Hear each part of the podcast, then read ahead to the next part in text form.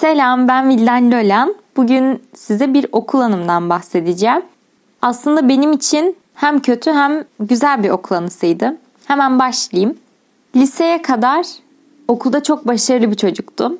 Ve insanları da ispiyonlamayı çok seviyordum açıkçası.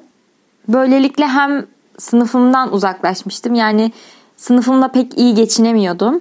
Hem de öğretmenlerle çok iyi geçiniyordum. Aslında öğrenciler beni ittikçe ben daha kuralcı bir insan olmaya başlamıştım. Ve çok idealist bir insandım. O yüzden derslerimle çok alakadardım falan. Beni hep sınıf başkanı yapmak istiyordu hoca. Ben de çok seviyordum tabii.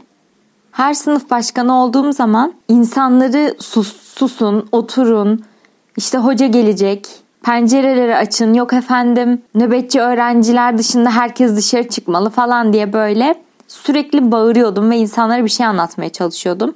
Onlar da benden pek haz etmedikleri için tam tersini yapıyorlardı. Ben sürekli tahtaya yazı yazıyordum falan konuşanları.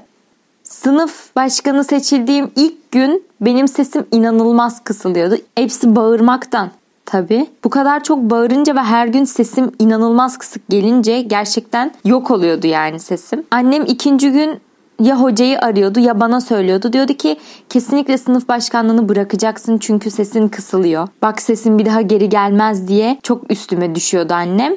Belki de bu doğrudur yani ses çok kısılınca belki geri gelmez. Bu konu hakkında hiçbir fikrim yok. Ama bir hafta falan başkanlık yapsam gerçekten 15 gün sesim gelmiyordu geri yerine. Ve ben inanılmaz boğaz ağrısı böyle ciğer ağrısı çekiyordum anneme yalvarıyordum yani. Diyordum ki anne ne olursun başkanlığı elimden alma. Çünkü o bir statü yani. Hani her dönem ben sınıf başkanı olurdum. Başkanlığım bir gün en fazla bir hafta sürerdi. Sonra hoca sınıf başkanı değiştirirdi çünkü annem konuya el atardı ve derdi ki sesi düzelmiyor. Çok fazla bağırıyor, çok fazla adapte etmeye çalışıyor falan filan. Bu şekilde hep bir saçma sapan geçiş dönemi, bir istifa dönemi yaşardım yani. Bir süre sonra hoca beni sınıf başkanlığına seçmemeye başladı. Çünkü ben seçildikten sonra hep geri bırakıyordum. Sonradan anlamaya başladım ki iyi ki de böyle olmuş. Yani bu kadar basit bir meseleyi hayatıma nasıl adapte ettiğimi anlatacağım şimdi size.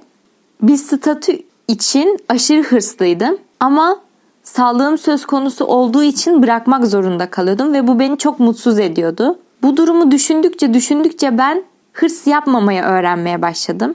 Hatta bir zaman sonra kendim diyordum. Yok ben yapmayacağım diye. Çünkü hem kendimi yorma, yormamam gerekiyordu hem hasta olmamam gerekiyordu. Bağırmamam gerekiyor, sesimin kısılmaması gerekiyor. Yani bu küçük de olsa bir sağlık problemi yani bu, bu problem.